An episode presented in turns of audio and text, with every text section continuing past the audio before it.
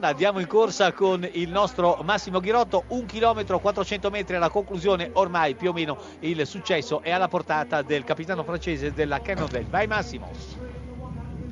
Sì Emanuele, allora lui ha guardato ancora, sono 23 secondi, quindi direi che si può godere a mani alzate questa vittoria. Noi abbiamo anticipato, siamo ai 600 metri, quindi vi lasciamo il palco, a voi la linea. Paico. Mancano ancora 1200 metri, ne approfittiamo per un altro flash dal vivo della corsa, gruppo Maglia Rosa che ha perso altri secondi, adesso è 7.31 il ritardo da Pierre Rolland che è transitato sotto la famosa fiamma rossa. Allora vai rapidamente Antonello Burghini, Moto 2. D'accordo Emanuele, noi siamo a 6 km e mezzo dal traguardo, pedala comunque sempre nelle primissime posizioni la maglia rossa Tom Dumoulin, invece chiude questo gruppone, chiude il plotone la maglia ciclamino di Fernando Gaviri, a voi. Grazie, è l'arrivo sognato da ogni radiocronista, un arrivo solitario, un arrivo tranquillo, quello di Pierre Rolland che si volta, controlla la situazione, vede che non c'è nessuno ai 750 metri dalla conclusione, pedala al centro della careggiata, vuole gustarsi sino in fondo questo successo che arriva dopo ben 5 ore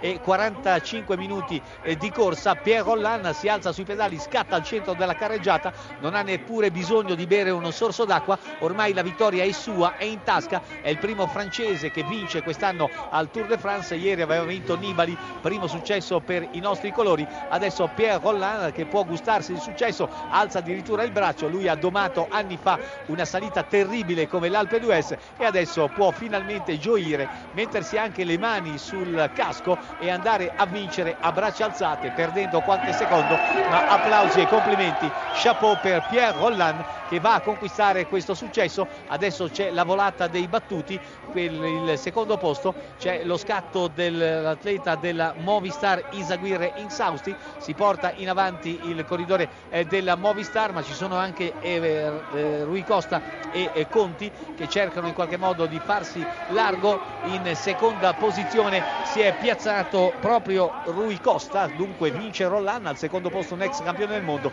Possiamo Alessandro Ballan essere rapidamente soddisfatti di questo epilogo in Val di Fassa Ma sicuramente sì, un po' le orecchie da tirare all'UAE che ha lavorato molto per la classifica, però ha perso la vittoria con una, persona come Rui Costa che aveva tutte le potenzialità per vincere questa volata alla fine. Si è fatto infilare dallo eh, scatto prepotente di Pierre Rolland che ha vinto precedendo dunque Alberto Rui Costa, la bicicletta sollevata al cielo, contentissimo